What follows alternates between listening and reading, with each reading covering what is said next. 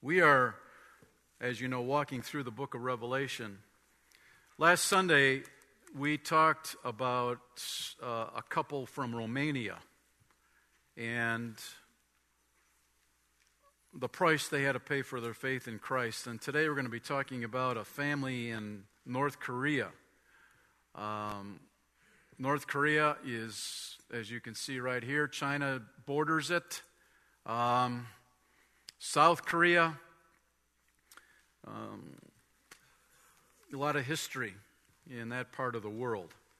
Um, why, why are we talking about Romania? Why are we talking about North Korea? Because as we look in the book of Revelation, specifically chapter 7, we see that there are so many martyrs, they can't even count them. The Apostle John can't even count them. They're martyrs because they put their faith in Christ, and when they did that, um, they forfeited their life here on earth, but they were brought into heaven. Uh, DC Talk did a couple books on uh, Jesus freaks, and it's a modern day um, story, The Voice of the Martyrs. They network with that organization, telling these stories that uh, we heard last week and another one this morning. So we're landing in North Korea. And Kim was a young man with his friend walking through the streets of North Korea years ago. And all of a sudden, two Korean, North Korean police officers just kind of came up to him, bumped Kim off to the side, and they pushed his friend down on the ground and um, accused him of being a Christian. So here's the deal. After this experience, Kim went home, and when he came into his house, his mom was there, and she saw the, just the facial expression and the way he was carrying his body that something had definitely gone wrong. And Kim didn't say much about it. And after a while of his mom prodding her, prodding him, he, he began to open up and tell this story. Kim's friend was knocked to the ground. One of the policemen started beating him. The other police officer pulled out his gun and pointed it at Kim's friend. After accusing him of being a follower of Christ, the police officer, uh, in the process, shot him several times and killed him. What got Kim's attention was, first of all, his friend didn't seem worried, concerned about what was about to happen to him. In fact, he seemed very peaceful. In fact, before he was shot, he said, God, forgive these men. Well, that got Kim's attention. And so when he came back home, after seeing his best friend murdered in front of him, he had to work through that. His mom said to, to Kim, You know, I understand. I understand what you're going through. And, and Kim says, How can you? You know, you weren't there. And so his mom began to tell Kim that she was a follower of Jesus herself.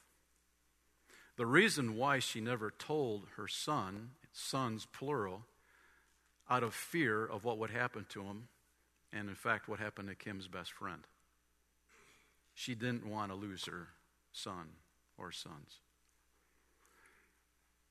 And so she was excited, first of all, that even though she never spoke about her faith in her home to her children, she prayed for them every single day. That God would bring somebody into their life. In fact, that's exactly what God did.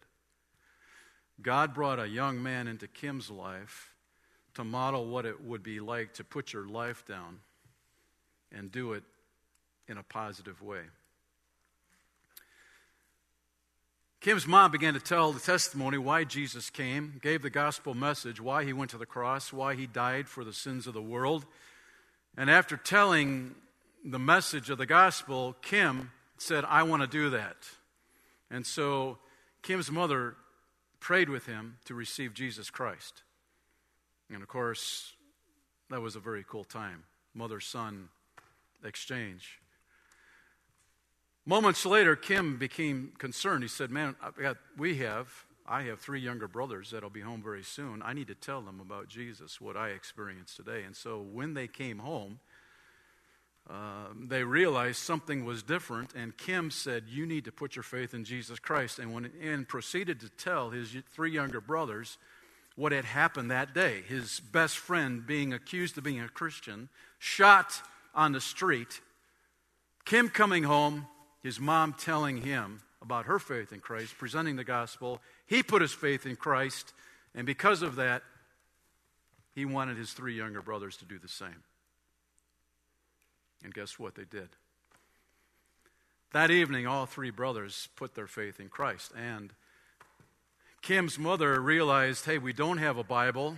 We need to get a Bible because that's how we're going to grow in our faith with Christ. And so uh, Kim realized that he needed to do something, and he eventually secretly crossed the Yalu River into China, uh, found some Christians, and uh, they came across a miniature Bible in the Korean language. And Kim says, Man, that's what I need. I, I, I need that. And they said, We can't give it to you because we're using it. And um, so Kim said, Hey, I'm going to come back in a month. I want 5,000 of these miniature Korean Bibles. Can you do it? And they said, We'll see what we can do. They got the word out, and so uh, Christian workers were able to print up 5,000 of these miniature Korean Bibles. And over the next year, Kim, along with his brothers, returned into China, smuggled those Bibles back into North Korea, knowing full well that they were putting their lives at risk. Well, since their last pickup of the Bibles, nobody has heard from these four brothers. What's happened to them? Well, we can make the assumption that they were most likely arrested. At least. So, that's what's going on in our world today. And as followers of Christ in America, nobody had facial recognition cameras on the front as you came into the building. Uh, there weren't security guards out front frisking you, uh, intimidating you about coming into church today, were there? No, we have that kind of freedom. And when we have that kind of freedom, we tend to take life for granted. So we're leaning into uh, chapter 7 of Revelation because this is going to happen in history. We see in this text of Revelation, chapter 7, that this is the great tribulation.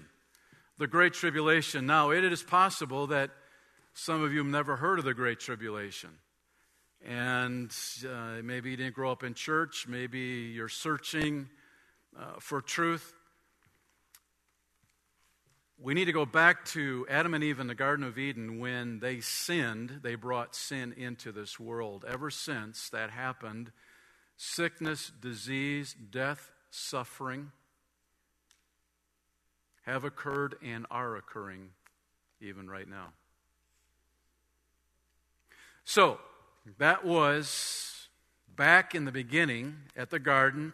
Sin came in. You go all the way to the last book of the Old Testament, Malachi. 400 years from Malachi to Matthew, when John the Baptist came into the world and foretold that Jesus was going to be the Messiah, there were 400 years of silence. Then you had the new covenant, Jesus going to the cross. The veil in the temple was torn, which separated common men and women from going into the very presence of God. That veil was torn, signifying that you and I now have the ability and the opportunity to come into the very presence of God anywhere at any time. We don't need anybody else to do that for us. We can come boldly into the presence of God.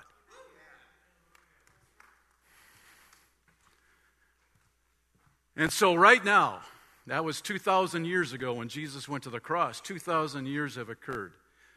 4,000 years from the time of Adam to Matthew. And 2,000 years since. So, 6,000 years of world history. And right now, we are racing towards what? The Great Tribulation. What's that? That's seven years. That is a seven year window in history where the Antichrist will come on the scene, become the world leader, one world government, and rule the world.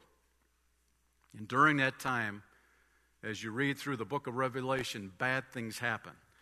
In fact, last year we did a series on Wednesday night called The End of the Story, where Pete Briscoe did a tremendous job in presenting uh, the, the prophecies out of the book of Daniel. In knowing world history, some of those uh, prophecies, visions have happened. Also, those prophecies will end up happening during the tribulation. So, what happened already in world history has been very accurate, and I can tell you, hands down, the Great Tribulation is going to happen exactly how the Bible presents it. It's a day that's coming. Pete Briscoe put it this way for the believer it's going to be bad for a while, but it's going to end great.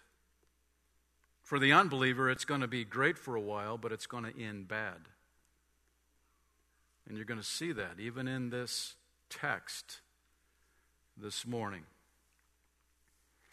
So, just a heads up for those of you that have kind of come and gone over these past months. Uh, I want to go back to Revelation 1, the first chapter in the book, where we are told that God blesses, verse 3, the ones who reads the words of this prophecy to the church. So I'm blessed.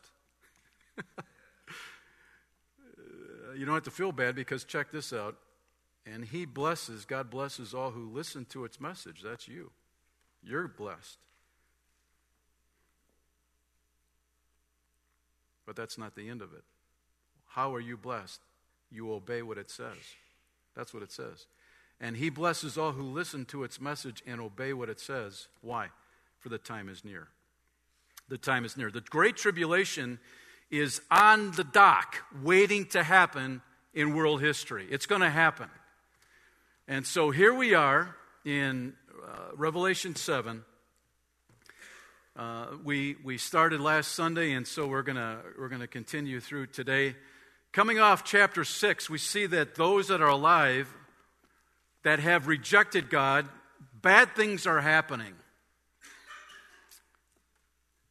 In verse 17, it says, For the great day of their wrath has come, and who is able to survive? The, the, people are crying out for the rocks to fall on them instead of dealing with the grace of Jesus Christ, the Lamb who's on the throne. They would rather have rocks fall on them than instead putting their faith in Jesus. That's, it's wild. But that's what happens when you keep rejecting Jesus over and over and over again. Your heart will become so hardened and calloused you are in a bad place spiritually. Where you would rather have rocks fall on you and destroy you and spend eternity outside the presence of God than coming to the Lamb of God and saying, I recognize you're the Savior of the world. You died for my sins. I put my faith in you. The free gift of salvation. Who would reject the great love of God? Well, people are doing it, and they will do it in the great tribulation. And so, coming off um, number one, four angels, no wind. Number one in your notes, verse one, I saw four angels whose eye, that's the John the Apostle. He's, he's seeing a vision into the future, just like Daniel saw into the future. I saw four angels standing at the four corners of the earth, holding back the four winds so they did not blow on the earth or the sea or any on any tree. Uh, when you use your imagination and you can see four angels standing at the four points of the earth, think about God created the earth. Man, He created everything, the universe. You see the stars out in the sky last night, by the way? God created those too. You see the majesty and the magnitude of God. But anyway, they're holding back the four winds. Holding back in the Greek means to grasp, to seize, to restrain. It means a lull in a storm. And, I mentioned this last week. It's as if you're in a, spring storm, the, the rain, the winds are pounding, and all of a sudden, everything stops. It's silent. That kind of gets your attention, doesn't it? Like, whoo! And sometimes a tornado comes in following after that. Kind of like in chapter 7, there's a pause, it's quiet. Chapter 8, things are going to get revved up again, where this earth is judged for its sin. So, yesterday at the No Regrets conference, which was great being with the dudes, man, uh, we, we sit together as a group from Life Church and during the worship for the major sessions, and it's just cool hanging out, listening to the men sing and worship. It does my heart good. There was uh, a session by uh, um, Brady Boyd. He's a pastor out in Colorado Springs. And um, he was talking about uh, the Sabbath, the importance of having a day where you, you basically relax, you chill. And it, it, it was good. It was a good session, which I will get into momentarily. Number two, um, one angel with a seal. So, last Sunday after church, I, I went home and, and I uh, put, uh, opened my laptop, put some music, worship music on, cranked it. I was home alone and uh, ate my sandwich. And after um, there was a song that I kept hitting over and over again, which you're going to hear at the end of the gathering today you will, it's a song. Uh, a song about surrender. And it was in that time alone with God that God, I will tell you, God, God spoke to me. And Psalm 27 8, uh, David writing this, this is, I would say, happened. This is what happened to me, and it happens to you. My heart has heard you say, who, God, say, Come and talk with me. So God is, is, is, is speaking to David, Hey, hey, come and, come and spend some time with me. And when God does that, he, he, he does that to you and I, and we always have a, a, a decision to make. We could say, Yes, Lord, we'll do that, or No, I'm too busy. David says, My heart responds, Lord, I am coming. That's a good response. Lord, I am coming. So that's kind of where I was Sunday. I just sensed in a very quiet way that God was saying, just spend some time alone with me right now, which I did. And I, I kind of camped out on that, this song that you're going to hear, um, and other songs coming thereafter.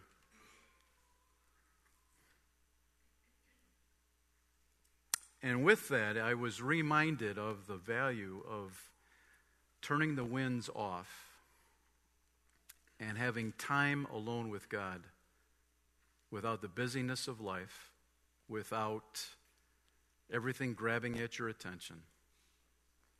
Because as we know, this world is full of distractions to keep you out of the presence of God.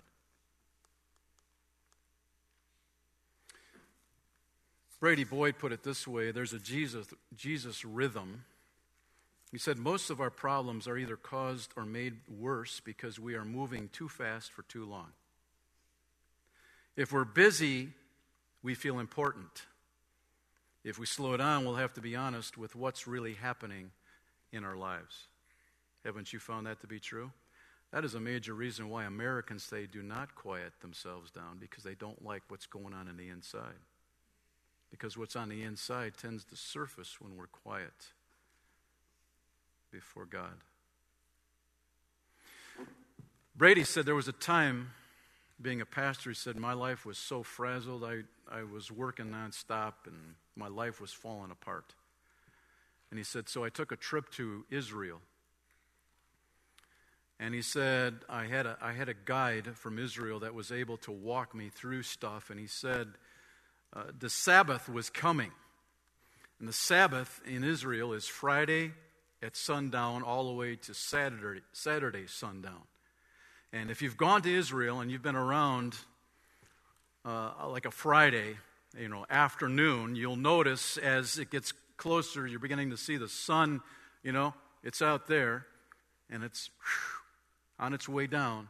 You'll see people moving around, getting their stuff together because they know when the sun goes down, everything stops. You know, no taxis, no restaurants, nothing is open.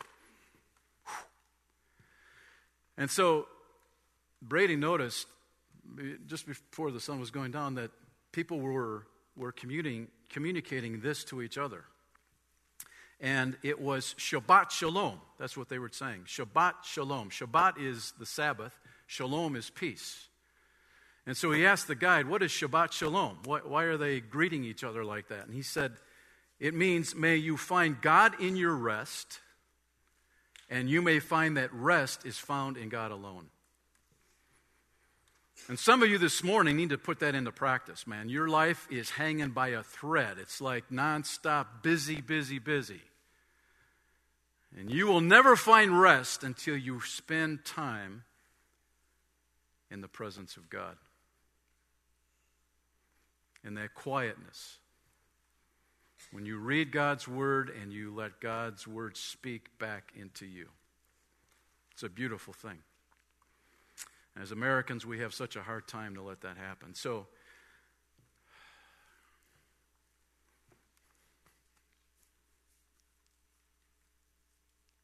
I enjoyed that time last Sunday afternoon. And I'd like to encourage you personally to find a place, a time, a Shabbat, to get alone with God and let God speak to you. Because I'll tell you something things are speeding out of control.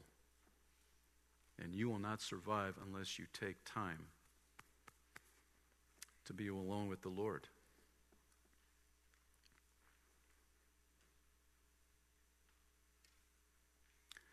This angel, this angel, one angel with a seal, so the four, and he, uh, John, John saw, and I, what, what jumped out at me too, by the way, is um, when you take time uh, to be with the Lord, uh, notice he says, I saw in verse 1. I saw in verse 2. In verse 4, he says, I heard. In verse 9, he says, I saw. When you have the winds stop and all is quiet, you will see God like you never saw him before. You will hear God speak things into your life you've never heard before. It's cool. It's cool. And that, that just kind of jumped out at me as well. John in chapter 7, he saw, he heard, because he was in the presence of God. We're robbing ourselves of so much. So let it happen. Let it happen. Be intentional. So, this angel with the seal, what's that all about? And we know, we heard the seal, the Antichrist, in the Great Tribulation will have the mark of the beast. 666, you will have to have that mark in order to buy or sell. You can't buy food, you can't buy gas for your car, you can't buy medication for your children, whatever the case may be. That's what happens.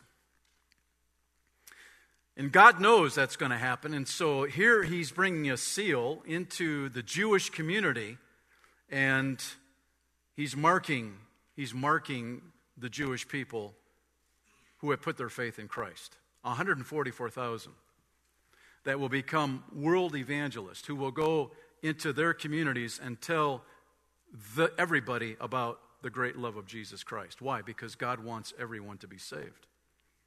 That's what he wants. Well, last week we hit Ezekiel 9, and I think it's a great picture, by the way, when Jerusalem, Israel, is under judgment. God has been sending people into that nation to put their faith back in God. They've, They've followed all the gods of, of the surrounding nations and they've rejected God over and over again. And when you reject God, you slip into a sinful life. And so God is saying, It's time to judge my people. And in verse 3 of Ezekiel 9, the Lord called to the man dressed in linen who was carrying the writer's case. There's a writer's case. He said to me, Walk through the streets of Jerusalem and put a mark on the foreheads of all who weep and sigh because of the detestable sins being committed in their city. And so the picture here is it seems like most of the populace is involved in gross sin, man. They've rejected God. But there are people who are grieving over the sin of their people. It's impacted them. They see the cost of sin. Sin carries a price. And so you can, people think, man, I, I can live my life the way I want to. I can sin any way I want. God is up in heaven. Right here is a picture that even though God is in heaven, He is everywhere. And He recognizes people who are sinning, and He recognizes people who are grieving over their sin. He's identifying them. And he's having a man walk through the streets of Jerusalem, putting a mark on the people who are grieving over the sin of their nation. When was the last time you grieved over what's grieving God? It should. We should grieve, we should be hurting because it grieves the heart of God when He is rejected, when He is displaced. And so, that's what's going on. But even to dial in it even closer, I love it in Ephesians 1, where the Apostle Paul is, is saying, as followers of Jesus Christ, when you put your faith in Christ, He seals you, He marks you. Where is he, how does He do that? He marks you with His Holy Spirit. It says in Ephesians 1 And now you Gentiles have also heard the truth, the good news that God saves, and when you believed in Christ, He identified you as His own. In the Greek, it means He put His seal on you. What's that look like? By giving you the Holy Spirit when He promised long ago. The Spirit is God's guarantee that He will give us the inheritance He promised and that He has purchased us to be His own people. He did this so we would praise and glorify Him. You know what's cool about this verse? He put His Holy Spirit in you so that you would praise and glorify Him. You know what's going on in heaven with these martyrs? These Gentiles that have put their faith in Christ? What are they doing? They're standing before the throne, praising and glorifying the Lamb. We get to do it right now, even before we get to heaven. So, you're marked. I'm marked when we put our faith in Christ. And we have that guarantee of God's Spirit. So, these Jews, 144,000, um, are, are marked and sealed, and God is going to protect them through the tribulation. People will try to kill them, but they can't. People make fun of them, of course, putting, you know, they're talking about Jesus. They, they get that, but God's going to protect them supernaturally because of this seal. In 2020, February 2nd, you and I have been commissioned to be ambassadors, just like these 144,000 Jews during the tribulation. We get to do that right here, right now. In 2 Corinthians 5:11, we understand our fearful responsibility to the Lord. We work hard to persuade others. Verse 14, Christ's love controls us. Since we believe that Christ died for all, we also believe that we have all died to our old life. Verse 18, and all of this is a gift from God who brought us back to himself through Christ. And God has given us, who's us, followers of Christ, this task of reconciling people to Him. Verse 19 For God was in Christ reconciling the world to Himself, no longer counting people's sins against them. And he gave us this wonderful message of reconciliation. So we are Christ's ambassadors. God is making his appeal through us. And we speak for Christ when we plead, come back to God.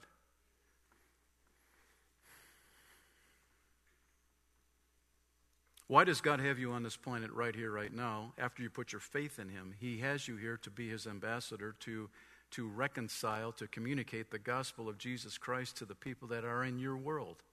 That's why.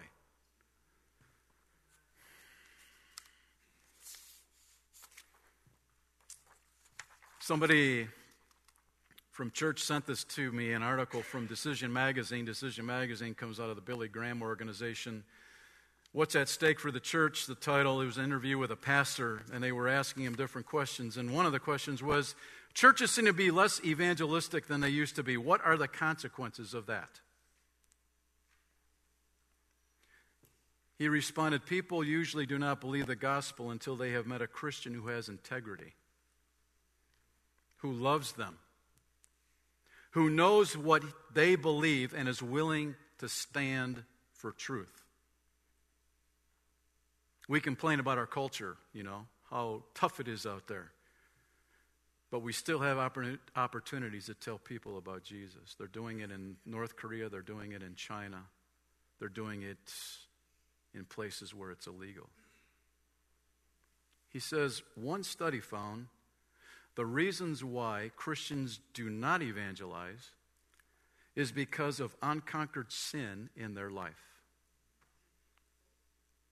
Their sin convicts them, and their conscience says to them, How can you recommend Jesus to someone when he has not delivered you from your sins?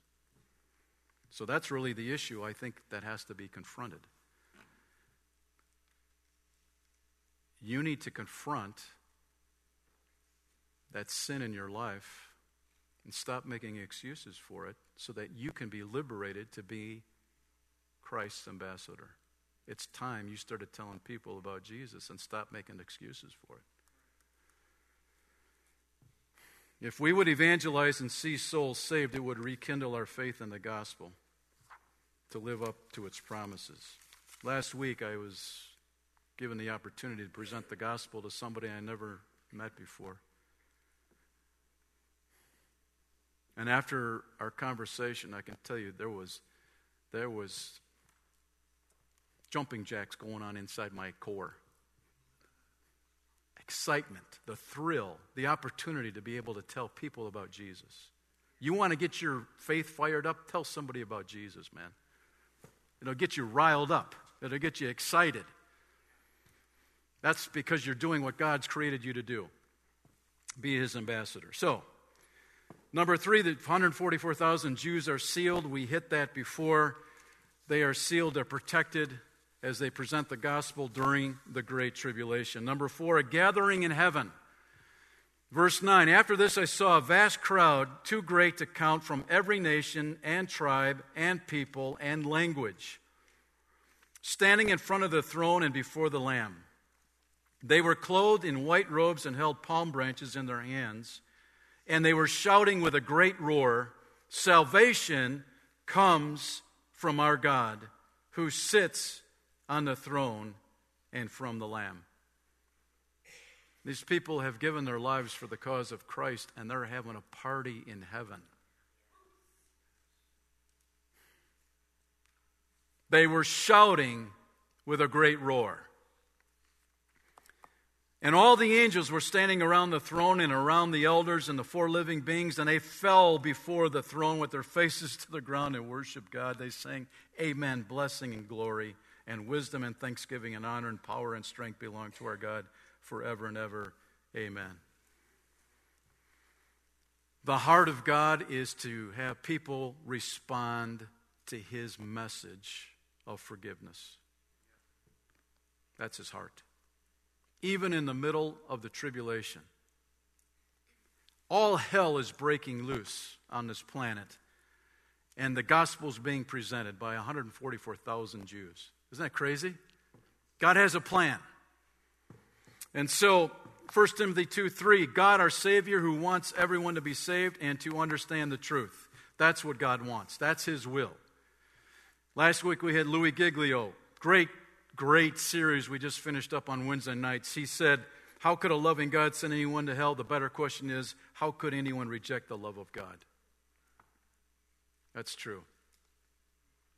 And you know what? God gives everyone the opportunity to do that. They can reject it or they can receive it. That's incredible. And these believers come from every nation and tribe and people and language, not just exclusively for one country or five countries, for all nations, all tribes. Can you imagine what's going on in heaven here? Standing in front of the throne, they were clothed in white robes, held palm branches. Hmm.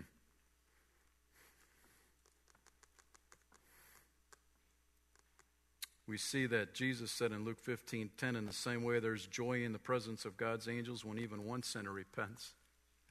You kind of get this image here. The, na- the angels never experience salvation, but man, do they get excited when a human being puts their faith in Christ. It says that they have a party when one sinner repents, but here's a crowd of people you can't even count. And they're standing before the throne, which causes the angels to fall on their faces, man, and worship God. They just, whoo, be able to see that happen. To see how God reconciles, to see the grace of God extended over and over again. How cool is that?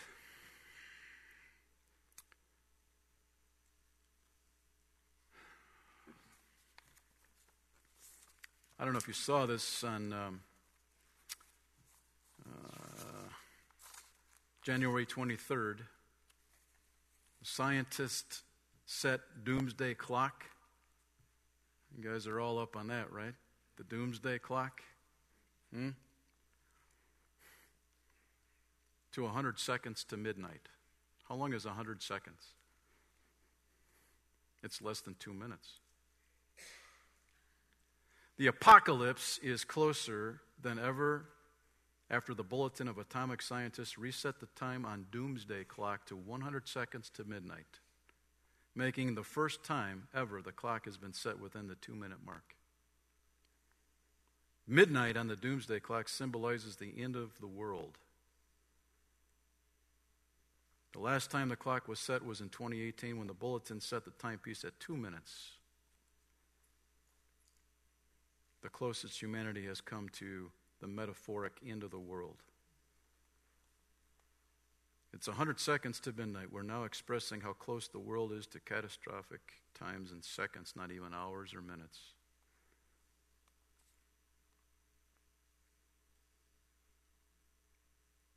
It's eliminated any margin for error or further de- delay.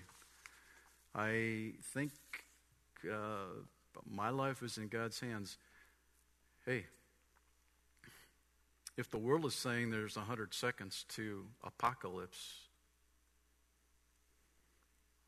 what is Jesus saying? How close are we to the tribulation? How close are we to the coming of the Lord?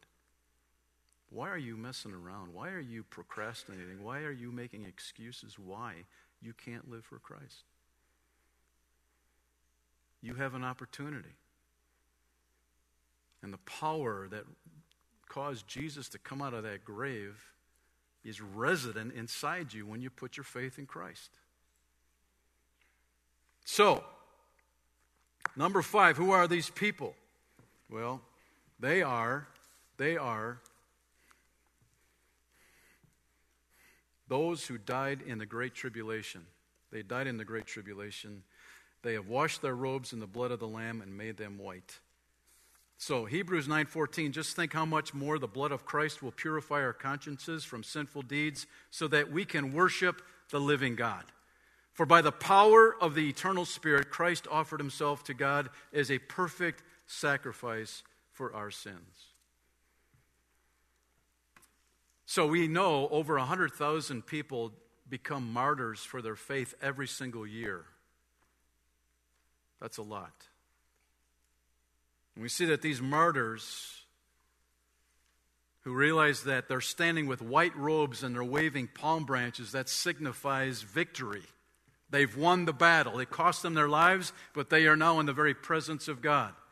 The white robes signify their sins have been forgiven. And when Almighty God sees them, He sees them white, as if they never sinned. The righteousness of Jesus Christ has been exchanged. Man, what a picture. And number six, a glimpse of heaven, verse 15. That is why they stand in front of God's throne and serve Him day and night. Just a footnote there. Day and night doesn't mean the sun comes up and the sun comes down. That's symbolism, words there to say that they do it continually. There's no sun in heaven because the, the light of Christ will light all of heaven. And he who sits on the throne will give them shelter. They will never again be hungry or thirsty. Why? Because we mentioned if you don't have the mark of the beast, you can't buy or sell. They were hungry because they couldn't buy food, they were thirsty because they couldn't get water. They will never be scorched by the heat of the sun, for the Lamb on the throne will be their shepherd. He will lead them to springs of life giving water, and God will wipe every tear from their eyes. I was thinking about my dad. During the Depression, he would tell us stories. They lived on the south side of Chicago, and his dad was an alcoholic, and so to get food during the Depression was a tough time. He said we had potatoes for breakfast, we had them for lunch, and we had them for dinner. That's all they could get. During the tribulation, if you don't have the mark of the beast, you can't buy food. You will be hungry. And so we see them, their robes have been washed in the blood of the Lamb, that great hymn, What can wash away my sin? Nothing but the blood of Jesus. Oh, precious is the flow that makes me white as snow. No other fount I know, nothing but the blood of Jesus. Nothing can my sin erase, nothing but the blood of Jesus, not of works, tis of all grace, nothing but the blood of Jesus. Aren't you glad for that? Hmm. Today is a great day to put your faith in Christ. Just like people reject God's grace during the tribulation, people are doing it even today. You may be here this morning and you're doing the same thing, but it doesn't have to be that way. We see that the promise Jesus will wipe every tear that's ever fallen from your face. There, there will be no more death or sorrow or crying or pain. All these things are gone forever. I'm looking forward to that day. Brad Border was a young man. Man, the guy considered himself an atheist. He had made a bunch of wrong decisions. His life was a wreck. People that knew him realized, you know, he doesn't have a positive future, man. And one day, Brad's driving his car through the Smoky Mountains in North Carolina.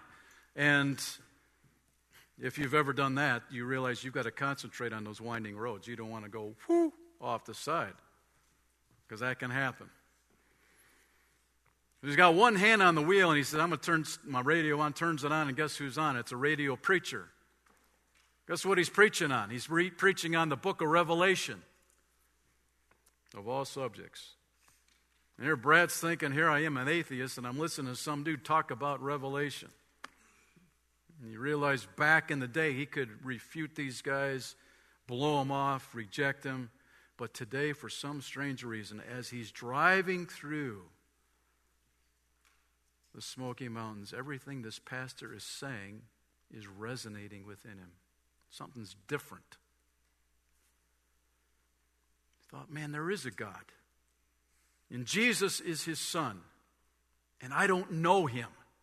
He, he began to realize how desperate his soul was. If things don't change, my life is going to continue down this road of destruction. And suddenly, it was as if the pastor was speaking directly to Brad. He was calling every listener to stop and consider this one question What's going to happen on that day that you die? What's going to happen? What's going to happen when you die. Well, Brad didn't have an answer for that question, and he realized he needed Jesus. He needed forgiveness. And so he pulled off his car to the side of the road and put it in park. And he began to talk to Jesus about his need for forgiveness. Saying, Jesus, I believe that you died in my place on the cross.